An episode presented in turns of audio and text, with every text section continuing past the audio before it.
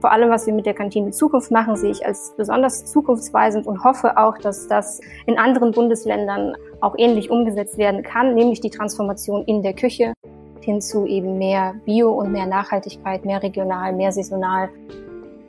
Aber die Notwendigkeit der Veränderung, die ist so präsent, denke ich, also würde würd ich jetzt sagen, dass die Bereitschaft an vielen Stellen vorhanden ist, aber gleichzeitig braucht es auf jeden Fall auch diese Coaching-Fähigkeiten, um an allererster Stelle die Hierarchien zu durchbrechen.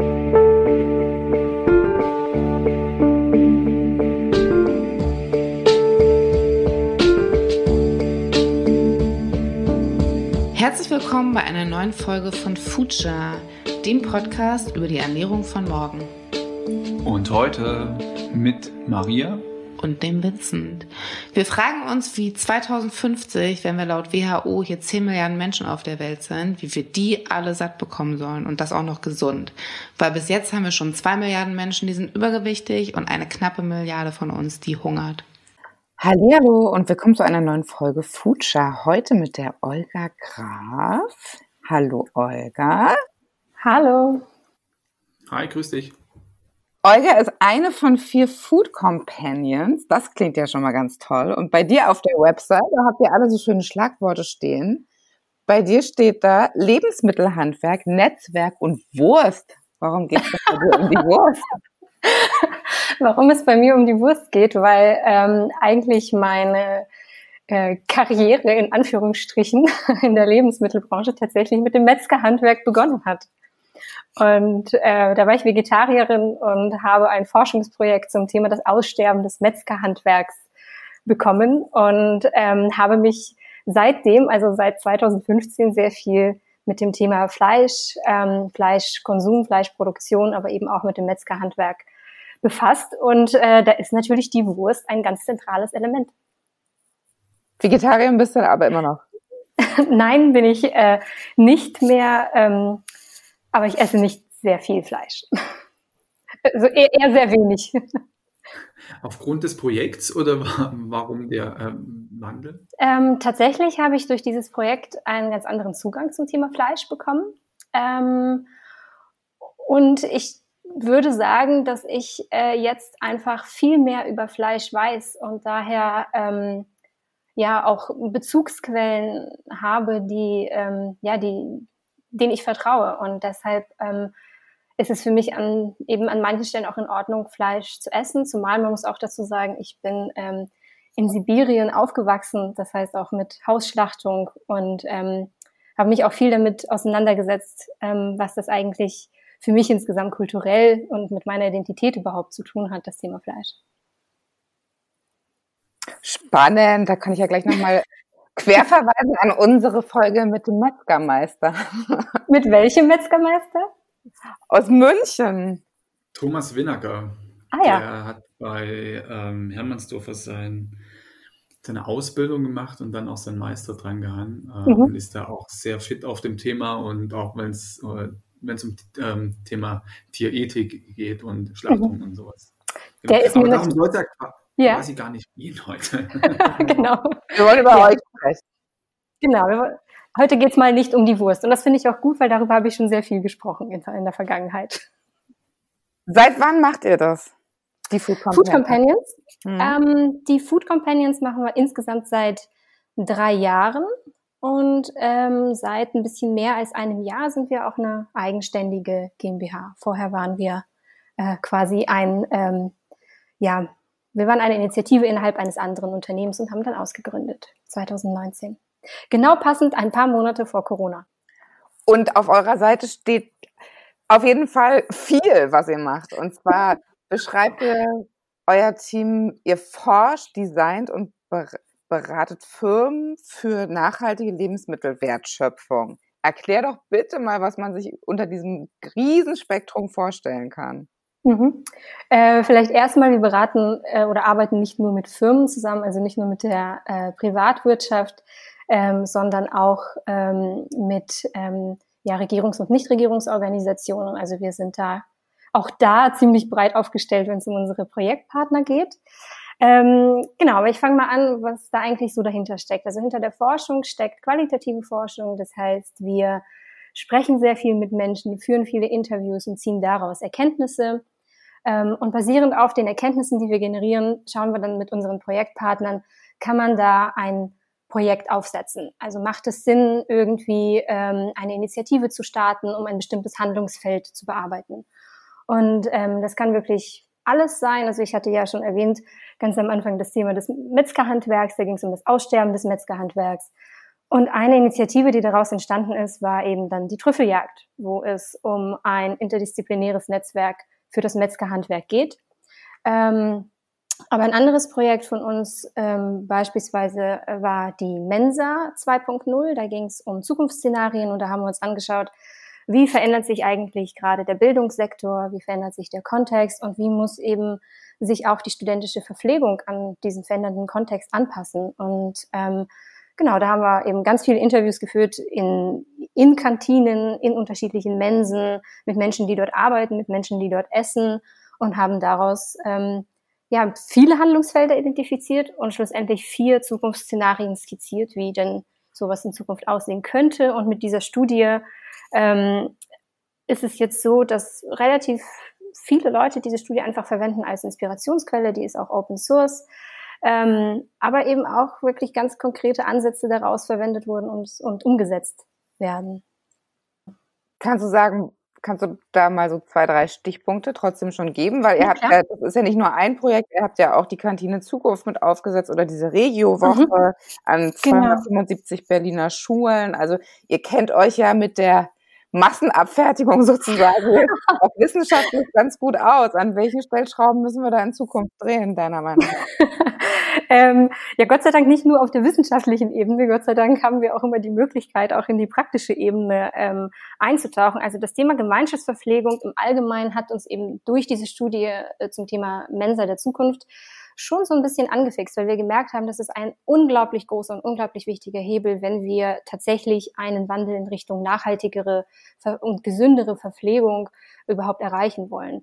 Ähm, ich, ich glaube, man kann deine Frage nicht mit, mit einem Satz äh, beantworten, aber ähm, vor allem, was wir mit der Kantine Zukunft machen, sehe ich als besonders zukunftsweisend und hoffe auch, dass das in anderen Bundesländern auch ähnlich umgesetzt werden kann, nämlich die Transformation in der Küche also dass man eben äh, die Teams in den Küchen, in den Großküchen, also in den Großkantinen ähm, bei einer Transformation begleitet hin zu eben mehr Bio und mehr Nachhaltigkeit, mehr regional, mehr saisonal und dass auch das eben auf äh, also in der in der Gemeinschaftsverpflegung tatsächlich ankommt und nicht eben nur in der in der Gastronomie. Genau. Und ich denke, das ist schon auch ähm, ja, ich, denke, ich, ich würde schon sagen, dass das auch die Zukunft der Gemeinschaftsverpflegung sein muss, nämlich ähm, für die Masse Verantwortung zu übernehmen. Das heißt, bei Bedarf, ihr habt jetzt ein Projekt, egal ob für einen Kunden oder für eine Organisation, wie du gesagt hast, also das könnt ihr mhm. wirklich von vorne bis hinten, von A bis Z begleiten, wenn, wenn das gefragt ist. Ähm, ja, und es ist allerdings nicht so, dass wir natürlich dann zu viert alles irgendwie umsetzen, sondern wir arbeiten da immer wieder mit äh, anderen Teams zusammen. Entweder wir holen uns Experten mit ins Team ähm, oder es startet direkt noch mit einem Team. Also beispielsweise bei der Kantine Zukunft sind wir auch ähm, zwei Unternehmen, die das ja umsetzen, nämlich Speiseräume und wir. Äh, und insgesamt sind wir da also ein ziemlich großes Team von, ich glaube, 16 Leuten äh, und das ist also noch, ähm, da kommen noch die ganzen ähm, Seminarleiter, die alle extern sind, auch noch dazu. Also das heißt, wir sind schon so diejenigen, die diese Themen systemisch betrachten, ähm, dadurch, dass wir auch ähm, zu einem Teil aus dem Bereich Design und ähm, Unternehmenstransformation oder Organisationstransformation kommen, haben wir da eigentlich einen ziemlich systemischen Blick auf solche Dinge. Und ich glaube, dass dass das uns auch ausmacht, dass wir dann eben imstande dazu sind, solche Projekte ähm, umzusetzen, zu strukturieren und auch zu begleiten, von Anfang bis Ende. Und manchmal ergibt es sich auch, dass wir vielleicht auch gar nicht bis zum Ende dabei sind, weil es vielleicht dann irgendwie das Umsetzungsteam dann doch ein anderes ist. Also das ist, das ist für uns auch immer eigentlich offen. Also von der Organisationsstruktur seid ihr quasi so ein bisschen die, die Propeller-Geschichte oder das Dach und ähm, ihr habt dann einfach so ein Netzwerk, auf das ihr zugreift oder, oder wie, wie funktioniert das dann, um dann eben die Expertisen aus den, in die verschiedenen Teams zu holen? Ja, also ähm, ich würde schon sagen, dass wir sehr, sehr viel über unser Netzwerk arbeiten. Ähm, aber je nachdem, welches Projekt das ist, müssen wir manchmal noch neue Netzwerke aufbauen. Das heißt eigentlich, und deshalb steht das ja auch in meinem Profil, das Thema Netzwerk. Wir arbeiten gerne und viel äh, mit Menschen zusammen, die uns, ähm, die uns ergänzen. Und gleichzeitig haben wir auch individuell, also jede von uns, auch unsere Themenschwerpunkte, unsere Leidenschaften, wo wir dann halt auch wirklich auch fachlich ähm, noch tiefer mit einsteigen können. Also ja, das kann man halt auch meistens nicht ausschließen und ähm, wir folgen ab und an auch unseren eigenen Leidenschaften, setzen eben komplett eigene Projekte auf und schauen, ob wir dafür dann Praxispartner finden und eben nicht über den Weg, dass jemand auf uns zukommt und uns quasi beauftragt, ähm, sondern wir suchen uns den Auftrag manchmal auch komplett selbst. Und wie habt ihr euch in der Konstellation gefunden? Also ihr seid ja vier Frauen. Das, ist das Zufall? Ist das, das ist wirklich Zufall. Auf dem Weg hierher ähm, bis hierhin gab es auch mal Männer, die Teil des Teams waren. Ich weiß nicht, ob das für oder gegen uns jetzt spricht, dass sie nicht mehr da sind. ähm, nein, also das ist wirklich ähm, absoluter Zufall. Und ja, ich würde sagen, dass unsere Leidenschaften für das Thema Essen, Ernährung, ähm, und zwar wirklich komplett von, ähm, von der Landwirtschaft her, äh, also die Stefanie, die aus dem Bereich Regionalentwicklung kommt, äh, bis hin äh, irgendwie zu gastronomischen Wissenschaften durch Elisabeth, ähm, haben wir festgestellt, dass einfach dieser Nenner, nämlich alles rund um Lebensmittel uns vereint.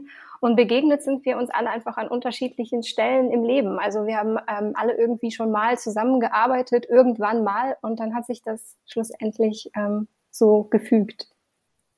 Ihr wollt ja Sachen optimieren, ihr wollt Sachen verändern. Ein super schönes Schlagwort dieser Tage ist ja auch immer das Change Management was man immer so super positiv verkauft. Ich frage mich aber natürlich trotzdem, ihr arbeitet da mit Menschen zusammen, die seit Jahren dann Sachen machen, wie sie sie machen. Also wie offen sind die Leute da für Veränderungen und oder hängt das auch wirklich vom Kunden ab? Also ihr habt ja auch eine breite Range. Ich habe einmal gesehen, angefangen beim Dussmann Catering bis zu einer Bäckerei, die in der vierten Generation innerhalb der Familie geführt wird. Also ich kann mir diese Herausforderungen gar nicht vorstellen. Ich glaube, das, ist, das muss ja wahnsinnig unterschiedlich sein und immer wieder herausfordernd auf jeden Fall.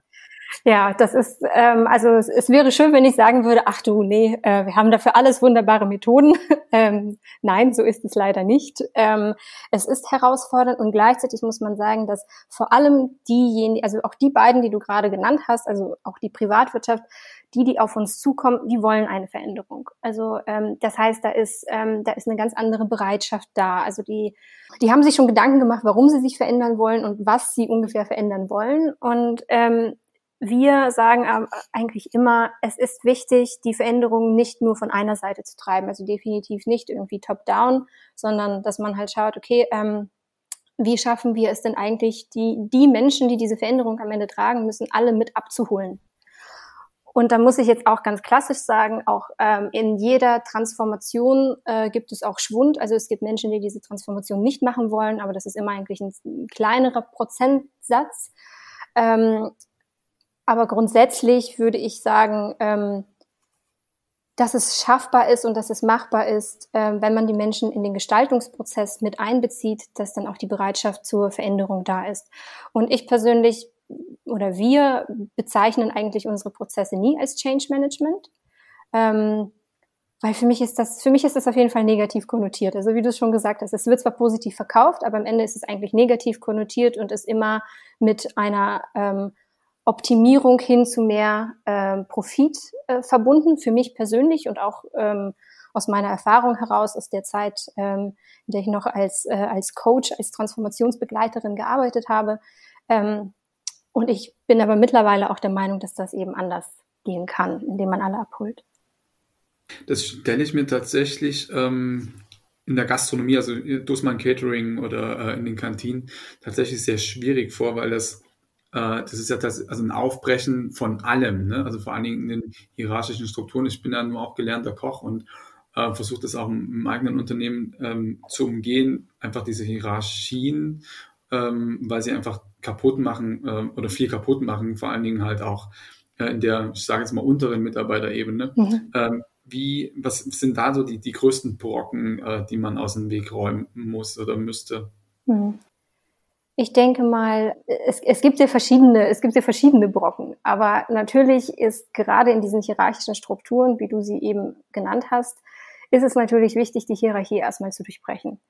Und ähm, dafür braucht es einfach Coaching-Fähigkeit. Also du musst ähm, sagen, die Personen, die die Hierarchie an der Hierarchie festhalten, die musst du irgendwie auch mitnehmen können, dass sie von dieser Hierarchie ablassen. Und das das ist eine extrem große Herausforderung. Und gerade in Küchen, wie du es auch selbst äh, gesagt hast. Und ich, ähm, ja, die, die Arbeit der Kantine Zukunft entsprechend ist, ähm, ist da nicht, nicht so einfach. Und es ist definitiv ein langer, ein langer Weg.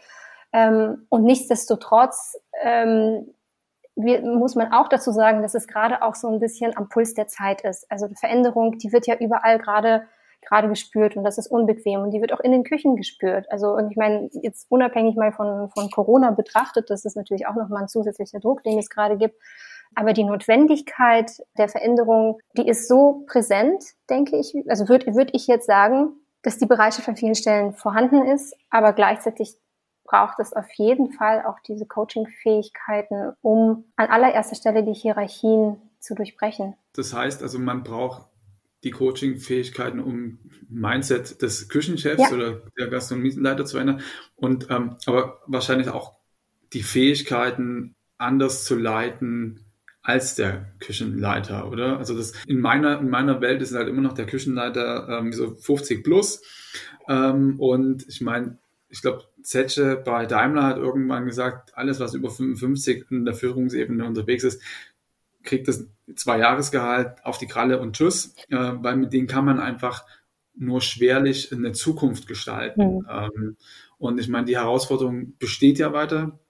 Wie, wie kriegt man denn jemanden, der, der 30 Jahre lang in solchen, oder man 40 in solchen Formen unterwegs ist, wie kriegt man den motiviert, sich, sich nochmal zu überdenken oder sein mhm. Weltbild? Ich denke durch ähm, kleine Erfolgserlebnisse und diese Erfolgserlebnisse können unterschiedlicher Art sein. Ähm, ich meine, bei so einem Prozess befähigt man ja immer nicht nur äh, die Spitze der Hierarchie, sondern man befähigt ja eigentlich das gesamte Team.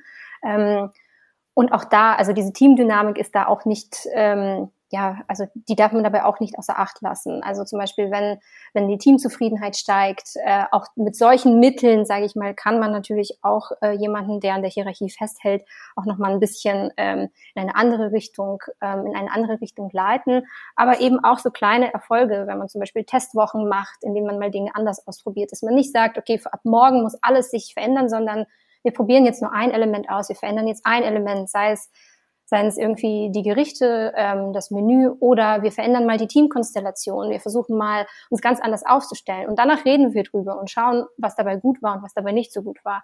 Also ich würde sagen, ähm, das ist wirklich so ein, so ein Schritt für Schritt, kleine Erfolgserlebnisse und über diese kleinen Erfolgserlebnisse auch eine gewisse Überzeugungsarbeit einfach zu leisten und zu zeigen, ähm, dass es wert ist, sich damit zu befassen. Und ähm, entgegen dem, was du, was du gerade als Beispiel genannt hast, äh, ich habe definitiv auch schon Menschen, äh, auch weit über 50 äh, in Transformationsprozessen ähm, begleitet und da eine unglaubliche Dynamik gespürt und einen unglaublichen Willen zur Veränderung. Also ich würde sagen, ähm, man kann es nicht pauschal über einen Kamm ähm, scheren. Ähm, und gleichzeitig, ja, es ist auf jeden Fall eine Herausforderung. Also es gibt auch, glaube ich, Anfang 20-Jährige, ähm, die man äh, schwer in solche, in solche Wandlungsprozesse mit reinbekommen. Ja, das stimmt schon. Ist es schwerer, in einer großen Firma was zu verändern oder wahrscheinlich dauert es definitiv auch länger, weil du die entsprechenden Strukturen hast? Oder kann man das auch nicht pauschalisieren? Ich, das würde ich jetzt unterstellen, weil man ja immer sagt, im großen Unternehmen ist es immer schwierig, wenn irgendwas total eingefahren und eingeschliffen ist, zu sagen, okay, jetzt machen wir alles anders. Oder nicht jetzt, aber wir machen Step by Step ein paar Sachen hoffentlich besser und effizienter. Ich würde sagen, ja. Also ich würde sagen, es ist in, je größer das Unternehmen, desto schwieriger. Und es gibt, es gibt aber auch gleichzeitig Vorteile, ähm, also zum Beispiel finanzielle Mittel, die da zur Verfügung stehen für gewisse Veränderungsprozesse oder eben auch finanzielle Mittel, um zum Beispiel Parallelprojekte komplett aufzubauen, ähm, da auch mehr externe Leute reinzuholen und so. Das ist dann natürlich anders als bei kleineren Unternehmen. Und kleinere Unternehmen ähm, sind einfach grundsätzlich agiler, also von Natur aus agiler, weil sie eben nicht so krasse Strukturen haben, weil es vielleicht weniger äh, Ebenen gibt, die man irgendwie mit reinholen muss. Also von daher, ich würde das schon mit einem Ja beantworten. Jetzt helft ja nicht nur Menschen, sich zu verändern, ähm, sondern macht das ja auch, ähm, wie wir eingangs schon gesagt hatten, im Lebensmittelhandwerk. Und da habt ihr gerade oder arbeitet ihr gerade an einem neuen Projekt, äh, dem Kornlabor. Mhm. Und da würden wir jetzt gerne wissen, ähm, was verbirgt sich denn eigentlich dahinter? Was sind da die, die Ziele? Mhm. Ähm, ja, also das Kornlabor ist ähm, noch unser kleinstes, neuestes Projekt, ähm, das ähm, ja aus ganz vielen Leidenschaftsthemen entstanden ist und äh, in Kooperation mit der Bolsener Mühle. Aber es ist eben ein, also wir sind äh, Partner in diesem Projekt und es ist auch eine eigene Initiative von uns. Ähm, und wie, wie das Wort schon so ein bisschen äh, verrät oder der Titel Korn, also es geht um Körner, das heißt es geht um Getreide, aber auch Körner, Leguminosen. Ähm, und Labor steht für uns für Experiment. Also es geht eigentlich darum, Experimente mit Getreide und Körnerleguminosen entlang der Lebensmittelwertschöpfungskette ähm, zu befähigen, zu initiieren ähm, und die Ergebnisse öffentlich zu machen und vor allem sie zugänglich zu machen für kleine und mittelständische Unternehmen, die eben nicht eigene Forschungseinrichtungen haben. Und ähm, mit diesem Projekt sind wir letztes Jahr äh, in kleiner Runde gestartet, um herauszufinden, gibt es denn überhaupt den Bedarf, dass es da irgendwie so ein Team gibt, das ähm, ähm, Veranstaltungen organisiert, das äh, Netzwerken fördert, ähm, das irgendwie Projekte koordiniert, dokumentiert und veröffentlicht. Gibt es überhaupt diesen Bedarf? Das war dann im Prinzip unsere Frage ähm, die äh, ja, und wir haben festgestellt, dass es sehr gut angekommen ist. Also wir haben einfach ganz viele Menschen aus unserem Netzwerk angeschrieben, die alle in der Wertschöpfungskette tätig sind. Also wirklich angefangen von Züchtung über Landwirtschaft, äh, über Mühlen, ähm, über die Verarbeitung, Gastronomie bis hin zum Einzelhandel ähm, und waren sehr überrascht über den Zuspruch. Und ähm, das hat uns dann extrem motiviert, auch tatsächlich jetzt in eine weitere Runde in eine weitere Konzeption zu gehen. Und ähm, wir haben, ähm, schauen uns gerade die ersten möglichen Projekte an. Also äh, da geht es ähm, um Themen wie, ähm, wie kann man Mais am besten mahlen. Ähm, da haben wir auch zum ersten Mal herausgefunden, welche Herausforderungen es überhaupt gibt beim Mahlen von Mais. Ähm, welche? naja, also man muss äh, den Keimling entfernen und dieses Entfernen ähm, ist eben sehr aufwendig. Und da gibt es kaum Mühlen in, in Deutschland, die das machen würden. Also das, was irgendwie in Italien gang und gäbe ist, um Polenta herzustellen, ist in Deutschland nicht mal eben machbar. Und ähm, das sind dann eben spannende Herausforderungen, die, äh, denen wir uns gerne annehmen wollen, um herauszufinden, ähm, gibt es da Lösungen und wenn ja, wer kann irgendwie dabei helfen? Kann man irgendwo eine kleine, ähm, kleines Experimentierlabor dafür einrichten? Damit wollen wir uns dann künftig auch beschäftigen.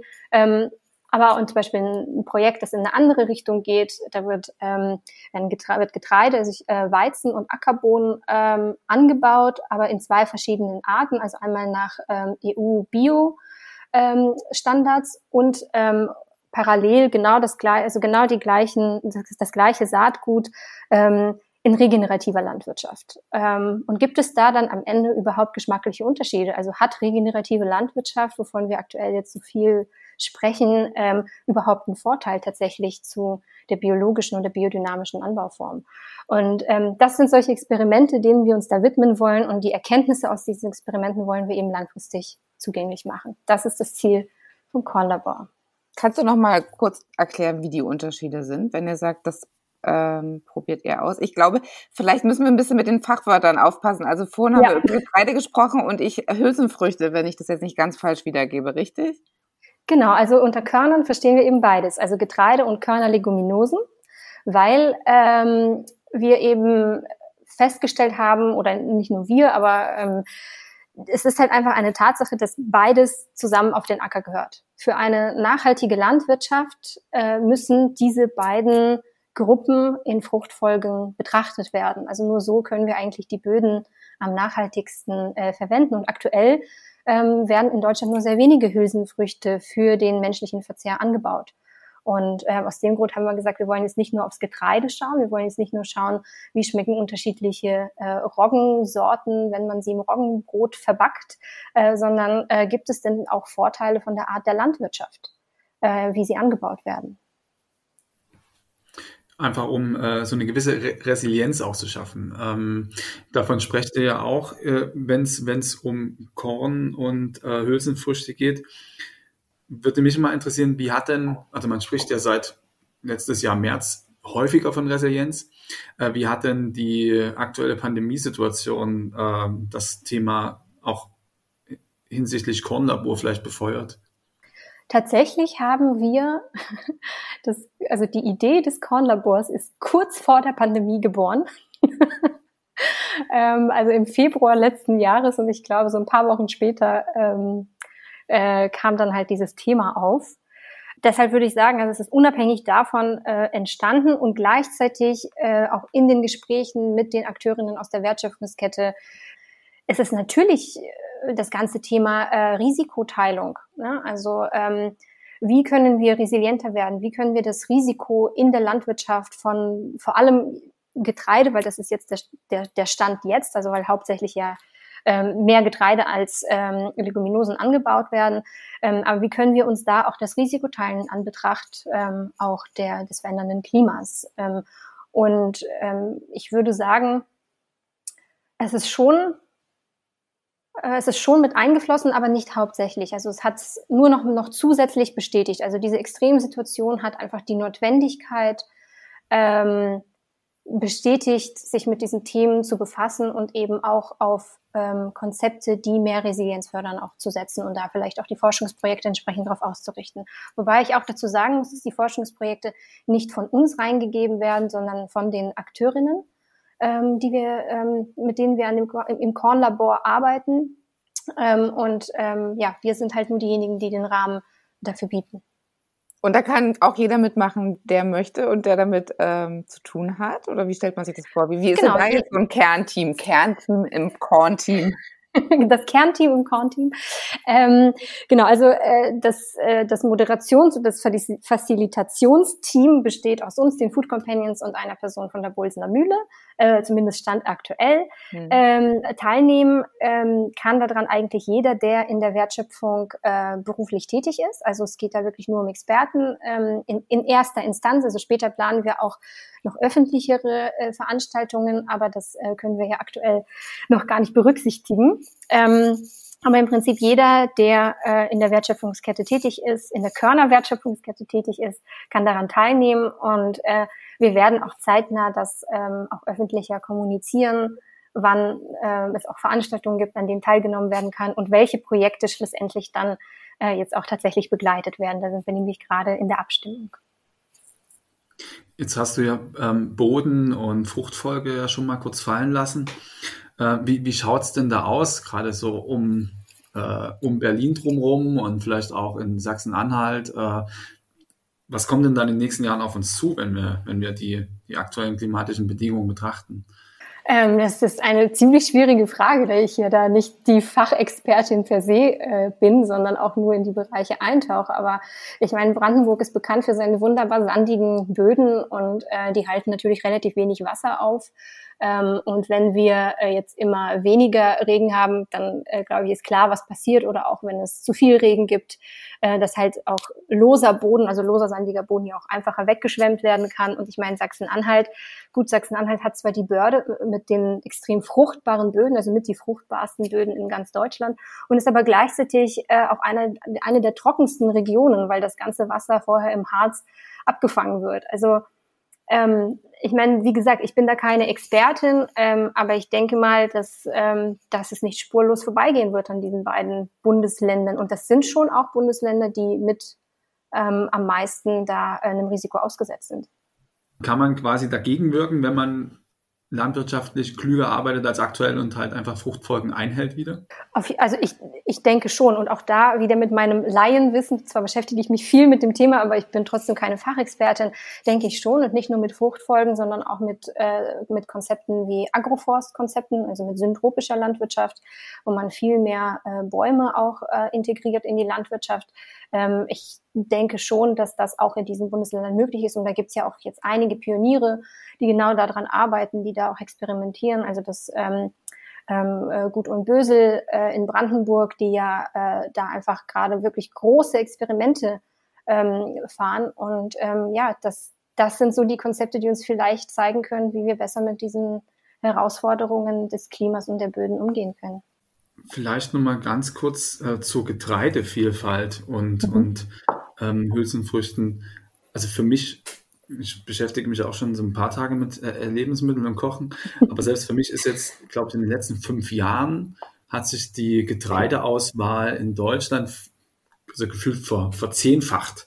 Also sowas wie, wie Emma und, und, und sowas war ja vor vielen Jahren noch, ähm, kannte man einfach gar nicht. Wie, wie schaut es da in der, in der breiten Masse aus? Habt ihr sowas auch äh, mit mal berücksichtigt? Wie, wie denn da das, also mal unabhängig von den Böden und von dem, was die, was die äh, Mühlen wollen und die Landwirte, wie es da in der, in der breiten Masse, also auf Konsumentensicht ausschaut? Also ich würde sagen, dass ähm, von der Konsumentensicht her sich auch da gerade extrem viel verändert. Also vor allem auch durch das letzte Jahr. Man muss auch dazu sagen, also ich, äh, ob ihr das, habt ihr das vielleicht mitgekriegt auf Instagram, den Hype um das Brotbacken zu Hause, äh, irgendwie sauer, der Sauerteig-Hype. Also ich glaube, jede Mühle hätte noch 20 weitere ähm, äh, ähm, Mehlsorten launchen können und das wäre wahrscheinlich super angekommen, weil jetzt einfach alle angefangen haben zu backen. Also diese Besinnung ähm, zurückgekommen ist. Und ähm, ich würde sagen, im Allgemeinen, ähm, dass da einfach eine viel höhere Bereitschaft ist seitens der Konsumenten, sich auch tiefer auseinanderzusetzen mit Rohstoffen. Und ähm, ich meine, vor allem in den Bioläden sieht man ja auch die Vielfalt ähm, von, von Getreide, dass man auch selber noch malen kann vor Ort oder äh, eben auch die Vielfalt von Mehlen, ähm, die es mittlerweile gibt. Also ich würde sagen, dass es so, so eine Angebots-Nachfrage-Geschichte ist, dass einfach mehr Bereitschaft da ist. Und äh, ich meine, wir sind eine Wohlstands Wohlstandsgesellschaft und haben einfach relativ viel Zeit, uns mit dem Thema Essen auseinanderzusetzen. Und ich habe auch das Gefühl, ähm, klar, äh, ich befinde mich total in einer Blase umgeben von ähm, Fachmenschen, äh, die alle irgendwie was mit Lebensmitteln machen und ganz vielen Foodies und Bloggern und so. Aber ähm, ich habe schon auch das Gefühl, dass das wirklich ähm, immer mehr Menschen auch tatsächlich erreicht, nämlich Qualität äh, von Rohstoffen, äh, also mit Rohstoffen meine ich Qualität von Lebensmittelrohstoffen. Ähm, von daher, ja, also für mich persönlich kann die Vielfalt gerne noch weiter wachsen, wenn, wenn es um das Thema Getreide geht. Und ich meine, Getreide und Hülsenfrüchte spielen ja auch eine ganz, ganz große Rolle äh, in der veganen, vegetarischen Ernährung, wenn es um das ganze Thema Fleischalternativen geht. Also auch da ähm, sieht man ja auch einfach gerade eine, eine sehr wachsende Tendenz. Absolut. Aufgrund von fortschreitender Zeit mhm. würde ich jetzt äh, zu unseren Future-Fragen mhm. rüber. Und die erste wäre, was hast du als letztes gegessen? Heute als letztes mein Frühstück. Ähm, das war ein griechischer Joghurt mit Beerenmus und ähm, einem Sesam-Mandel- Granola mit, glaube ich, sieben verschiedenen äh, Flocken. äh, und dazu eine äh, Tahini-Dattel-Orangensoße. Selbst gemacht? Ja. Wow. und, und der gute, der gute griechische mit 10% Fett. Na klar. Sehr gut. ähm, die nächste Frage, vielleicht ist die sehr einfach. Nenne ein Lebensmittel für die Zukunft. Ja, ich habe es ja schon so ein bisschen äh, angedeutet im heutigen Gespräch. Es ist nicht die Wurst, sondern äh, es sind auf jeden Fall aus meiner Sicht die Hülsenfrüchte. Ja, aus Betrachtung von Nährstoffen, ähm, aber eben auch in der Fruchtfolge. Hast du da noch einen Geheimtipp? Oh, in Bezug auf Hülsenfrüchte? Ja, noch irgendwas, wo du glaubst, das kommt, das ist noch nicht so in der breiten Masse und im, im Supermarktregal gelandet. Also ich denke, äh, Geheimtipp vielleicht nicht, aber ich kann mir oder ich stelle mir vor, dass es künftig auch eine viel größere Vielfalt geben wird an Bohnen, ähm, an Linsen. Also ich meine, Bohnen, ich finde, das ist ja, also das kann man ja an einer Hand abzählen, was es irgendwie an Bohnen in den, in den Läden gibt. Und ich glaube, da ist noch ganz, ganz viel Potenzial. Das würde mich freuen. Ich mag Bohnen. Sehr gut. Damit auch 2050 genug für alle da ist, was kann jeder Mensch sofort tun oder ändern? Also ich würde sagen, jeder sollte auf jeden Fall, sofern er oder sie die Möglichkeit hat, einen oder mehrere Obstbäume pflanzen. Weil, also unabhängig davon, dass Obst lecker ist. Ja, äh, das ist natürlich ein sehr wichtiges Argument. Ähm, also ich, je mehr Bäume, desto besser fürs Klima. Das ist Nummer eins. Ähm, und Nummer zwei ist, ähm, dass einfach ein Baum extrem viel Obst produzieren kann. Und ähm, wenn jeder ein bisschen selbst Lebensmittel irgendwie produziert, dann glaube ich, tun wir dafür da, damit auch was Gutes für die Resilienz, ähm, aber eben auch für die für die eigene Gesundheit. Also ich meine, ähm, wer schon mal selber geerntet hat oder selber einen Baum äh, über mehrere Jahre gepflegt hat, wird wissen, was für eine Wohltat es ist, diese Früchte zu ernten. Also auch für die Seele. Absolut. Hast du einen medialen Tipp für unsere ZuhörerInnen? Das ist gar nicht so einfach, wenn man die ganze Zeit äh, irgendwelche Fachthemen äh, liest, hört. Ähm, aber ich würde ein Buch empfehlen wollen, ähm, weil ich finde, dass es gerade auch zu dieser besonderen Zeit eine sehr hohe Relevanz hat. Und zwar das Buch ähm, Das Verschwinden der Rituale von äh, Byung-Chul Han. Ähm, und es geht vor allem darum, dass wir eben Rituale brauchen, um ähm, ja nicht den Boden unter den Füßen zu verlieren. Und ich glaube, das passt ganz gut zu der jetzigen Zeit. Und überhaupt, also das Thema Rituale und Essen äh, auch wenn er gar nicht vom Essen spricht in dem Buch, aber Rituale und Essen sind natürlich auch einfach ein sehr spannendes und auch emotionales Thema, wie ich finde. Und die alles entscheidende Frage, sind wir noch zu retten? Gar nicht so leicht. aber ich bin optimistisch und ich sage, ja, wir sind noch zu retten. Ähm, und ich glaube, dass es, ähm, dass wir ganz viele Lösungsansätze haben, dass wir so viel Wissen haben wie, wie noch nie zuvor. Und ähm, vielleicht hilft uns ja auch diese Pandemie, da auch nochmal besser zu priorisieren und uns zu fokussieren. Von daher, ja, wir sind noch zu retten, auch wenn wir nicht auf alles einen Einfluss haben, wie wir ja auch gerade sehen können. Ja, absolut. Also wir sollten quasi die aktuelle Situation nutzen und das Beste draus machen für die Zukunft. Denke ich schon. Cool. Vielen, vielen Dank. Ja, danke euch. Es hat sehr viel danke, Spaß gemacht. Olga. Genau, dann sind wir nämlich auch äh, am Ende dieser Folge und äh, wünschen allen ZuhörerInnen äh, noch einen schönen Tag oder gute Nacht. Und äh, genau, Olga, vielen, vielen Dank und dann auf bald. Danke, ciao. So, das war's mal wieder mit einer Folge Future. Schön, dass du dabei warst. Wenn du irgendwie Anregungen hast oder meinst, du kennst wen, den wir unbedingt mal vors Mikrofon holen sollten, äh, schreib uns einfach. Und hinterlass uns natürlich super gerne eine Bewertung, vertag uns, schenk uns Sterne und drück den Abo-Button. Vielen Dank fürs Zuhören. Bis zum nächsten Mal. Bis die Tage.